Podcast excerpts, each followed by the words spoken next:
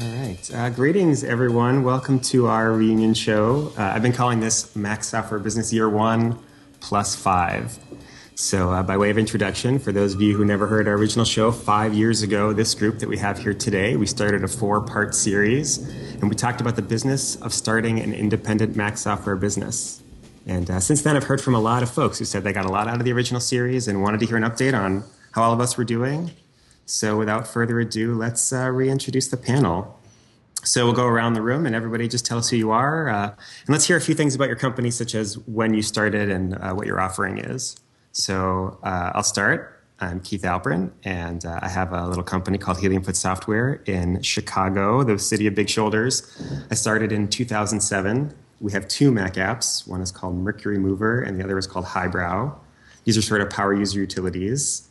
And I also have an iPhone app called Grocery List, but really, uh, my main business uh, is as an app maker for hire. So, Scotty, why don't you uh, give your introduction? Um, yeah, okay. I'm I'm Scotty. Um, I have a quite a confused life. Uh, I run iDeveloper TV um, that does uh, sort of video training for iOS and Mac developers. I run NS Conference, which is a conference here in the UK uh, for iOS and Mac developers, and um, I'm a iOS uh, and Mac freelancer. Um, and I have been working on several products for the five years, but we'll talk about that in a minute. All right, Gus, go ahead.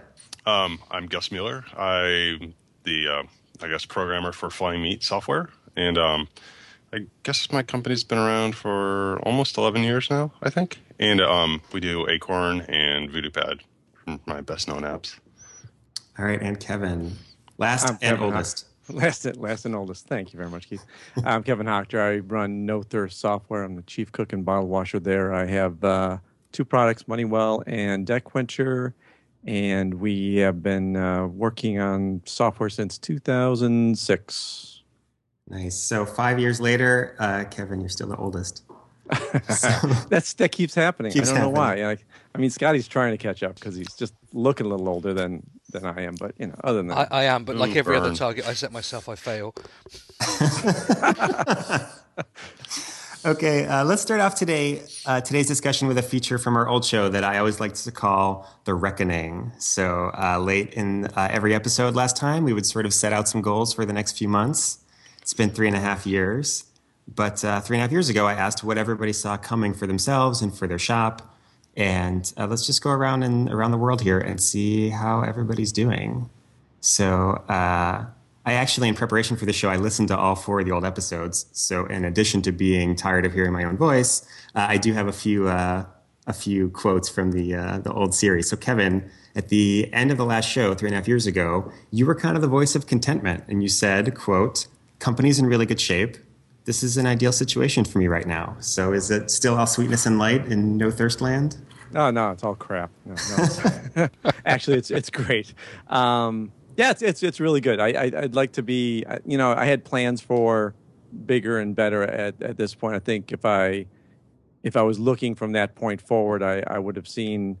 Uh, a, larger growth path, but other than that, you know, it, has been wonderful. I think the company's the right size. I think we're we're hitting on uh, the right uh, the right notes right now. I think we're we're doing things better than we did kind of the midpoint of uh, of three years ago. Any big changes? Um, big changes.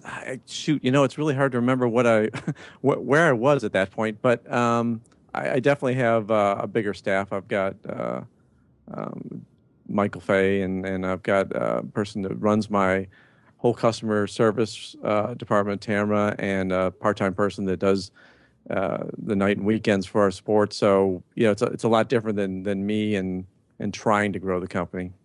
Got a little empire. A tiny one. Yeah. yeah.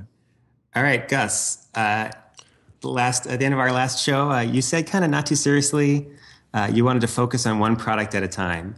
And uh, I even went to the Wayback Machine, and it looks like the number of products listed on your homepage has dropped from three to two. Yeah. So uh, does that count as more focus? Yeah, I'd, I'd say so. Um, one thing that I used to do, um, which I do a lot better now, is you know I bounce back and forth between VoodooPad and Acorn and even FlySketch to an extent. And uh, um, just the context switching would just kind of screw me over for quite some time because it takes a little while, you know, a couple of weeks to really get up to speed um, with the code base. Even though I've written the code base, um, just remembering everything, getting everything made up, uh, laid out in my head um, takes a little while. So when you're bouncing back and forth, um, that it just kind of blows. But lately, um, over the past couple of years, I've really focused. You know, I'd take six months and go on VoodooPad, or I'd take nine months and just focus on Acorn, which um, which is awesome. It means I can make real progress with the apps. Um, but at the same time, people write in you know support questions for the other app, or they find a bug, and I'm like, ah, crap, I can't really fix this for you know maybe a month or two, just because I'm so focused. Unless it's a really critical bug, then I will do it.